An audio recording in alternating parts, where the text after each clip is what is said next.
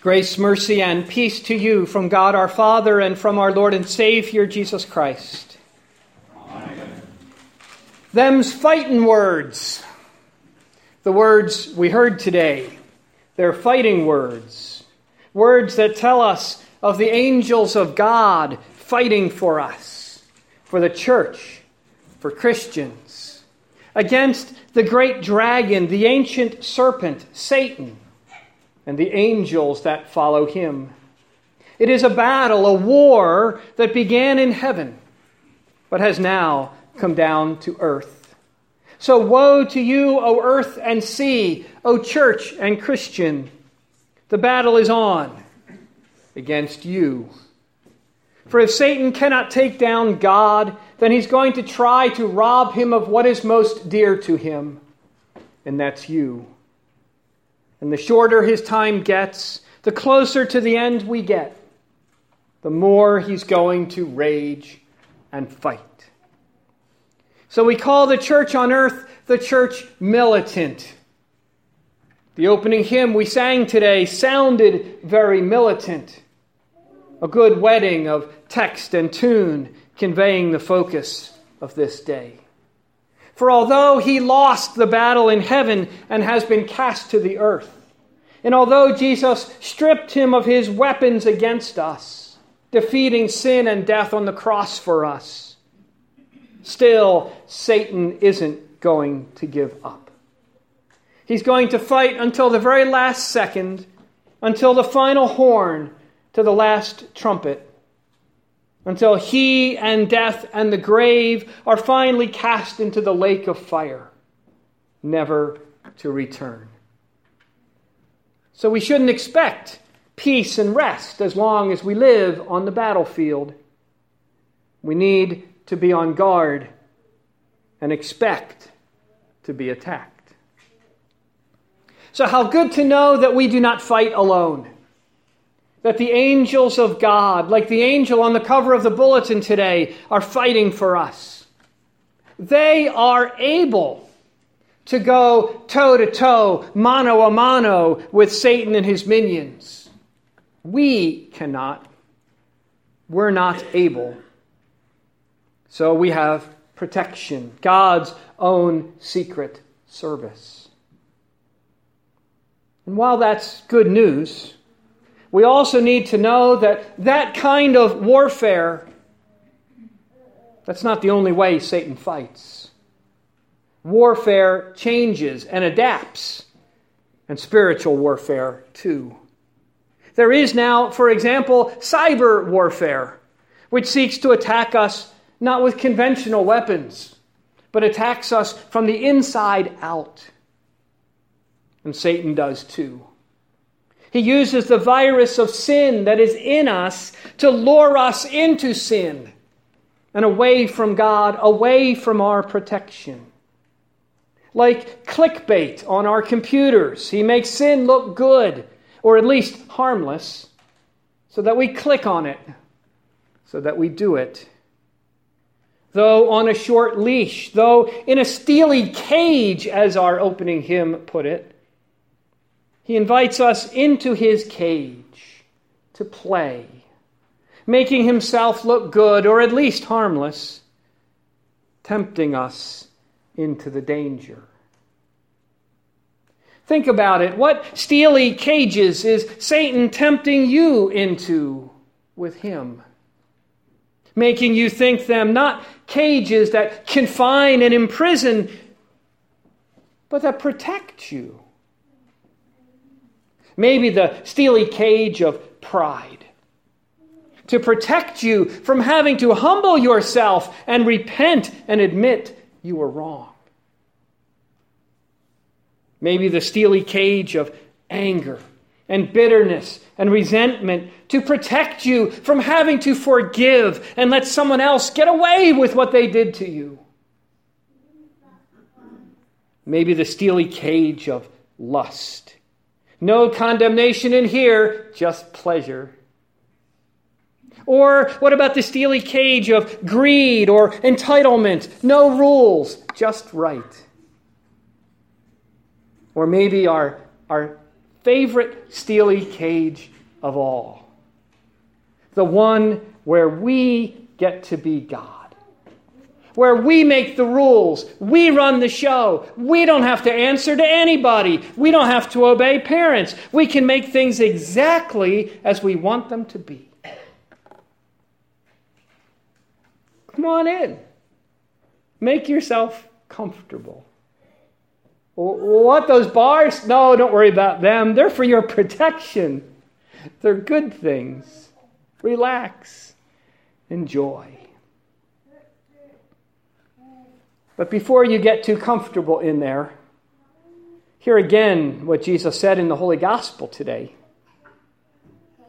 Whoever causes one of these little ones who believe in me to sin, it would be better for him to have a great millstone fastened around his neck and to be drowned in the depth of the sea. And if your hand or your foot causes you to sin, and if your eye causes you to sin, cut them off Tear it out and throw them away. It is better for you to enter life with one hand, one foot, one eye, than with a whole body to be thrown into the hell of fire.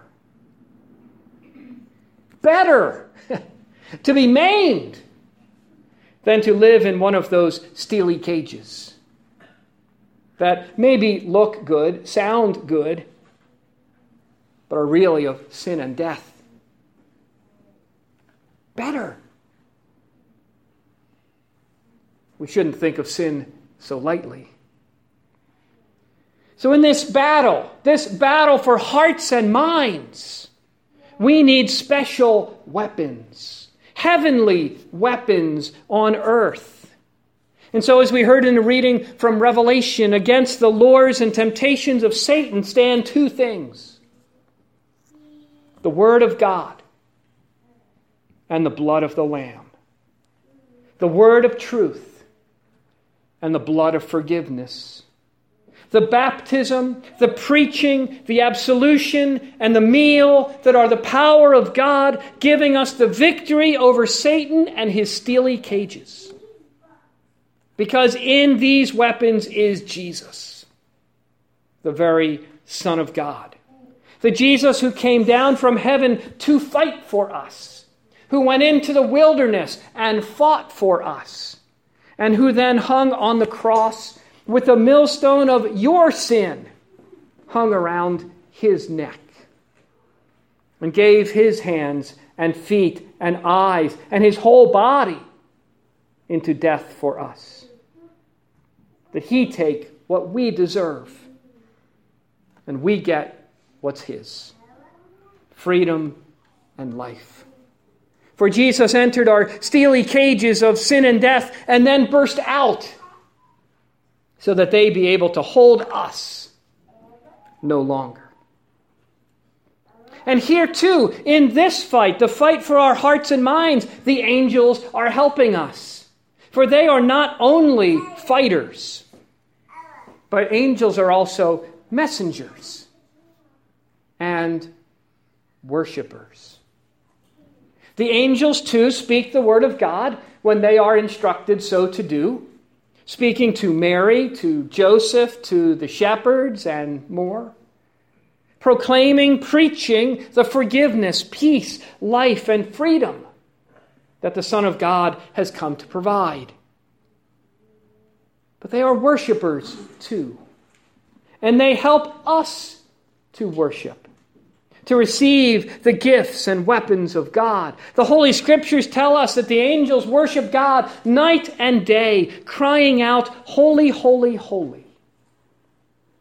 And they join us here in our worship, as you hear each Sunday.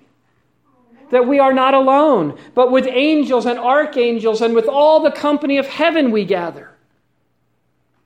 And we sing the song of the angels joining our voices with theirs when we sing, Holy, Holy, Holy. And the word proclaimed here, the forgiveness given here, the blood poured into you here is fighting for you. Is Jesus fighting for you? Driving away the evil one. and bringing you out of the steely cage you crawled back into this week, freeing you to live. For really, this is the protection you need. The bars of the steely cage are not the protection you need, but the prison you don't.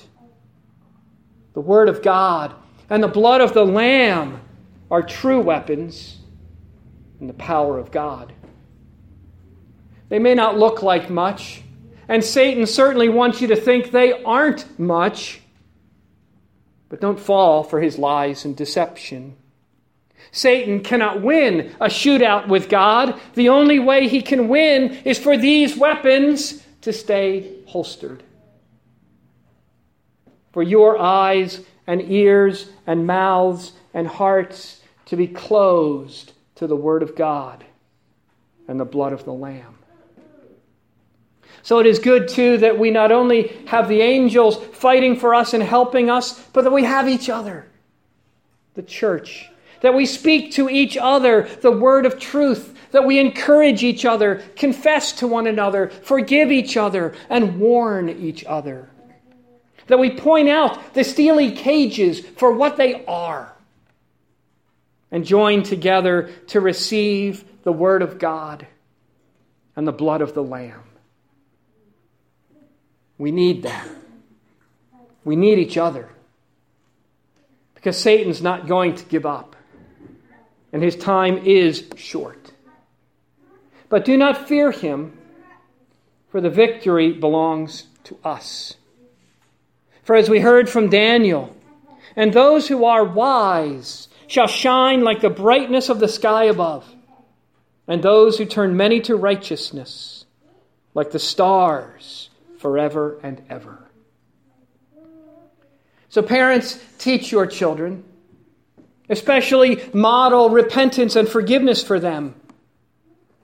And know that you are children too, children of God. And children, obey your parents and forgive them too. Christians, speak the word of God to one another and pray for one another.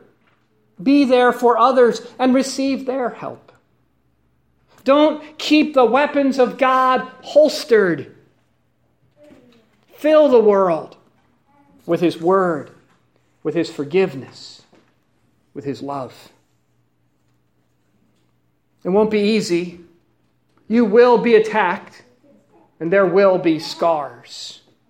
We also heard that from Daniel. There shall be a time of trouble, such as never has been since there was a nation till that time.